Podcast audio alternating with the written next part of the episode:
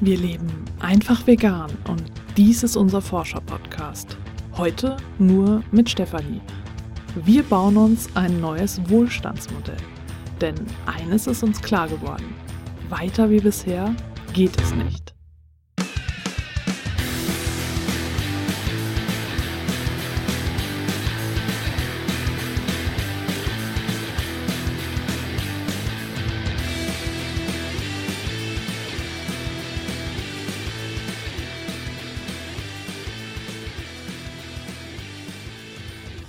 Wie du schon gehört hast, habe ich das Intro ganz allein gesprochen. ich dachte, ich mache das heute einfach mal. Denn Carsten ist in letzter Zeit aufgrund dieser Mehrwertsteuerumstellung ganz stark in seinem Job beschäftigt.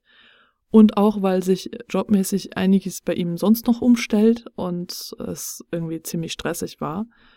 Deswegen habe ich beschlossen, dass ich jetzt eine Solo-Folge hier im Einfach Vegan Podcast aufnehme, damit du nicht so lange auf uns verzichten musst, du zumindest einen Teil hier hörst. Und ich möchte in dieser Folge drei Geschichten vorlesen, wie Clanmitglieder vegan geworden sind.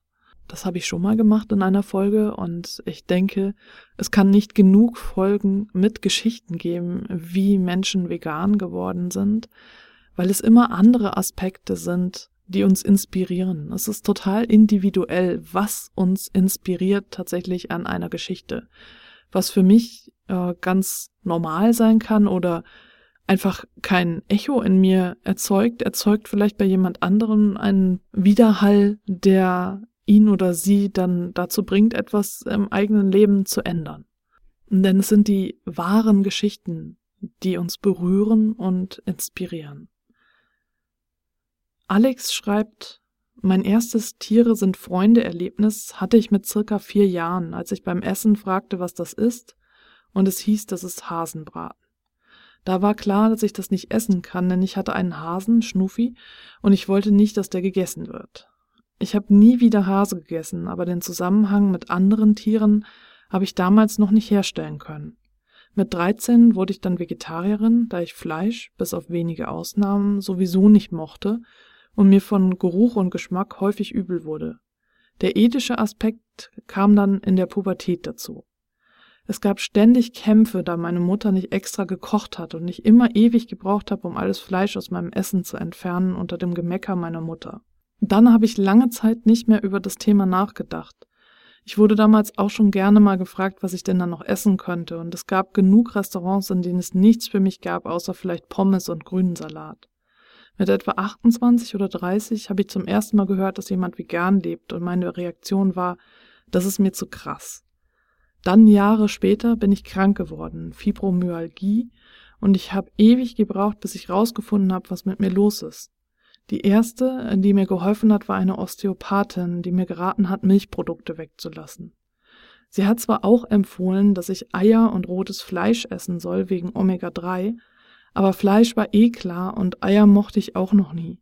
Also habe ich angefangen, nach pflanzlichen Alternativen für Omega-3 zu suchen und Rezepte ohne Milchprodukte. Dabei bin ich im Internet auf vegane Seiten gestoßen und war absolut schockiert. Ich dachte immer, ich bin eine von den Guten, eine, die keine Tiere töten lässt. Wobei ich ja sogar Lederschuhe getragen habe. Das menschliche Gehirn ist ein eigenartiges Ding. Jedenfalls fing es so an. Das war 2009. Ein Jahr lang hat die Umstellung gedauert. Ich habe zu Hause vegan gegessen und außerhalb, wenn es nicht anders ging, vegetarisch. Am Anfang habe ich das auch noch als Ausrede benutzt, um an Käse ranzukommen. Mein Mann und mein Bruder waren bis dahin auch noch omnivor, wobei es bei uns zu Hause nie Fleisch, Wurst oder ähnliches gab. Dann habe ich ein Heft in die Hände bekommen, da war ein grüner Apfel drauf und darüber stand groß vegan. Ich dachte, da wären Rezepte drin. Ich fing abends an zu lesen und danach war ich nicht mehr bereit, Kompromisse einzugehen. Es ging ums Kükenschreddern und Vergasen und es war ein Bericht von einer Tierärztin drin, die über den Teil ihrer Ausbildung im Schlachthof berichtete. Das war so schlimm und mir hat sowas von die Augen geöffnet und ich habe mich geschämt, dass ich so lange dazu gebraucht habe. Ich habe die halbe Nacht geheult. Aber da wurde es erstmal sehr anstrengend für alle in meiner Umgebung, da ich dachte, ich müsste den anderen genauso die Augen öffnen. Naja, bei meinem Bruder und meinem Mann ist mir das gelungen. Bei meinen Eltern war es ein längerer Prozess, der noch anhält, aber sie essen kein Fleisch mehr. Meine Mutter hat inzwischen sogar eine Barista-Hafermilch. Sie hat auf ihren Kaffee mit Milchschaum bestanden. Käse und Eier sind noch übrig, aber auch das wird weniger. Ich habe mich damals voller Feuereifer aufs Kochen gestürzt, als mir klar wurde, dass gutes veganes Essen das beste Argument ist für hartnäckige Fälle. Davor war ich eine sehr halbherzige Köchin. Ein sehr schönes Erlebnis war auch mein erstes veganes Restaurant. Es war ein Gutschein für ein Candlelight Dinner. Als ich angerufen habe, um vorzubestellen, wurde ich gefragt, ob es was gibt, was ich nicht essen könnte. Zum ersten Mal in meinem Leben konnte ich sagen, ich kann alles essen, was ihr da habt. Und Nanin schreibt, meine vegane Geschichte. Angefangen hat alles mit einer Doku-Reihe über Masthühner. Danach wurde ich Vegetarierin. Bei den tierischen Produkten achtete ich darauf, dass es Bio war. Ich dachte, dass das okay ist. Ich schätze so fünf Jahre später, aber so genau weiß ich das nicht, habe ich mich mehr mit dem Thema Nachhaltigkeit auseinandergesetzt. Damals beschäftigten mich Fragen wie, ist der tierische Joghurt im Pfandglas besser als ein Sojajoghurt im Plastikbecher? Ich ersetzte danach ein paar Sachen. Ich schaute immer mehr Dokus zu den Themen. Dadurch kam ein schleichender Prozess in Gang und irgendwann war der Punkt da, an dem ich dachte, dass es nicht sein darf, wie wir mit Tieren umgehen. Danach war klar, dass es nur einen Weg gibt. Seitdem habe ich mich viel mit Ernährung und Nährstoffen auseinandergesetzt und viele tolle Lebensmittel entdeckt. Ich arbeite kontinuierlich daran, draußen zurechtzukommen und mit meiner Traurigkeit und Wut umzugehen. Julia schreibt, ich wuchs auf einem Hof auf. Meine Eltern waren Selbstversorger. Wir hatten auch Hühner, Schweine und eine Milchkuh. Wir haben auch Fische gefangen und ich habe diese sogar ausgenommen. Ich kannte die Prozesse von Leben und Tod und hielt es alles für einen natürlichen Kreislauf. Und ich glaube, dass es zu dieser Zeit und an diesem Ort auch so gewesen sein mag. Als wir nach Deutschland kamen, war ich zehn Jahre alt. Überwältigt von dieser Konsumgesellschaft haben wir auch angefangen, viel zu konsumieren.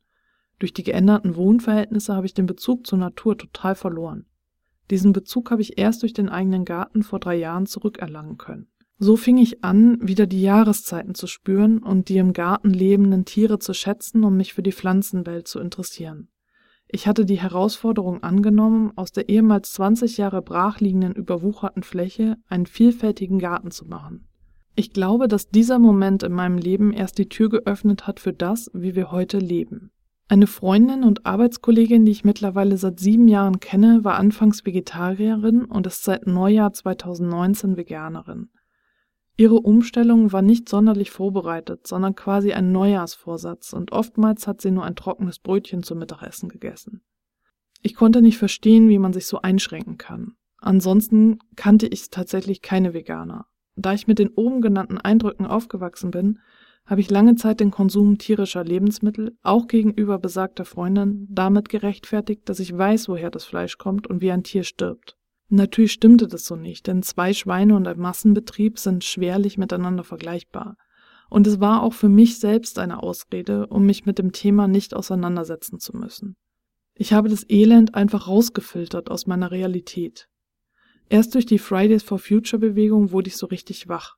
Ich ging demonstrieren und dann habe ich mit meinem Mann darüber diskutiert, was wir selbst machen können. Wir haben dann keine Fleischprodukte mehr gekauft und später auch keine Milchprodukte. Innerhalb weniger Wochen habe ich Podcasts und Bücher verschlungen zu allen möglichen Themen. Klima, Umwelt, Zero Waste. Und wir haben uns sehr viele Dokus angesehen. Erst in diesem Prozess kam der ethische Aspekt hinzu. Im Nachhinein verstehe ich nicht, warum ich erst so spät begriffen habe, wie einfühlsam Tiere sind und was für wunderbare Geschöpfe sie sind. Es war ein krasser Prozess, den wir da durchlebt haben. Für mich war er auch mit viel Schmerz verbunden, so lange weggeschaut zu haben. Mir fiel der Umstieg insgesamt deutlich leichter als meinem Mann. Der Verzicht auf Käse war für ihn am Anfang noch richtig schmerzhaft.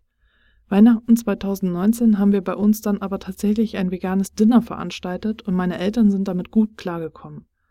Mein Bruder hat bei uns sogar eine Woche gelebt und sich mit vegan ernährt.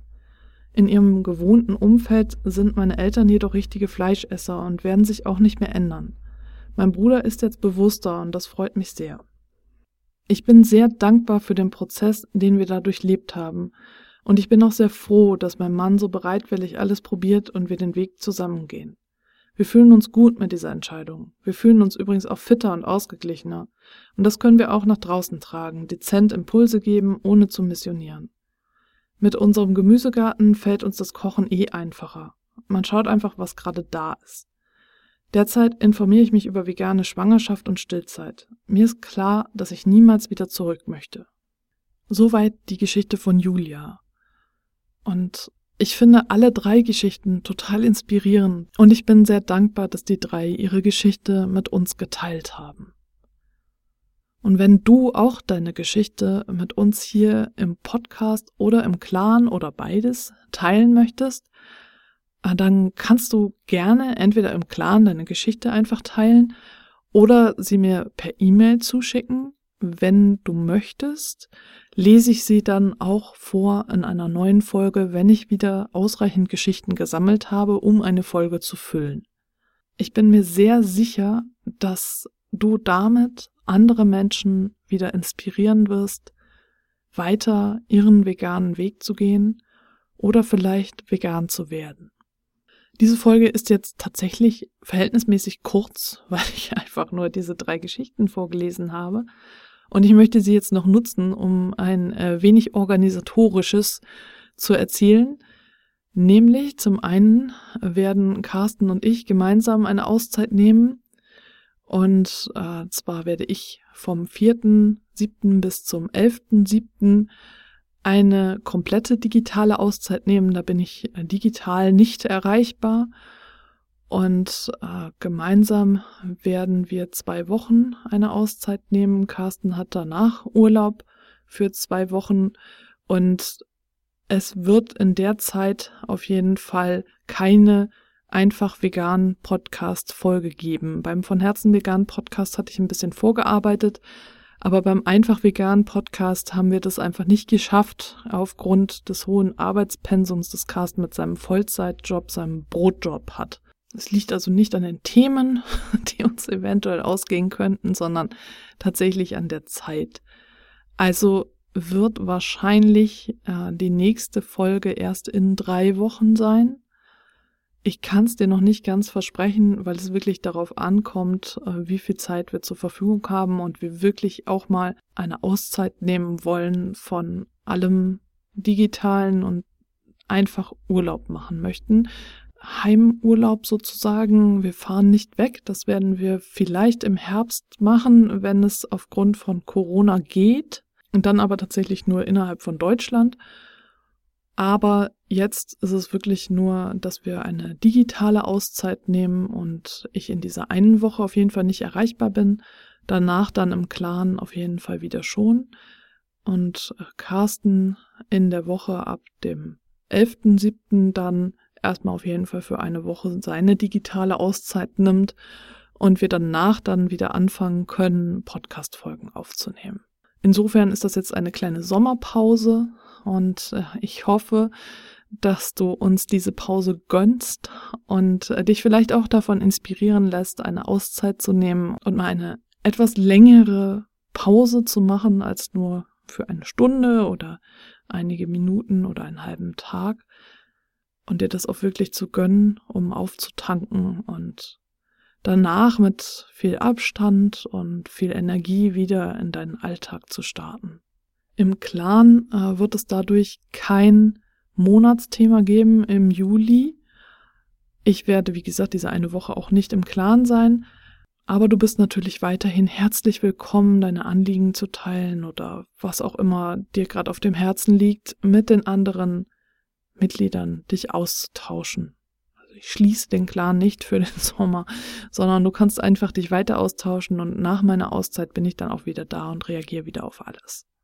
Und ich möchte diese Folge schließen, indem ich mich noch einmal ganz herzlich bei allen Steady-UnterstützerInnen bedanke, die diesen Podcast und alle anderen Dinge, die ich mit von Herzen vegan in die Welt bringe, so treu finanziell unterstützen und mir so etwas für meine Arbeit zurückgeben. Ganz herzlichen Dank, wirklich von Herzen Dank. Das bedeutet mir sehr viel. Und es fehlen immer noch 20 Euro im Monat, um diese 100 Euro Grenze zu erreichen, damit ich zumindest die laufenden Kosten decken kann. wenn du das Gefühl hast, du kannst finanziell etwas zurückgeben für das, was du hier von mir bekommst, dann freue ich mich sehr, wenn du Steady-Mitglied wirst oder mir über PayPal eine Einmalüberweisung zukommen lässt.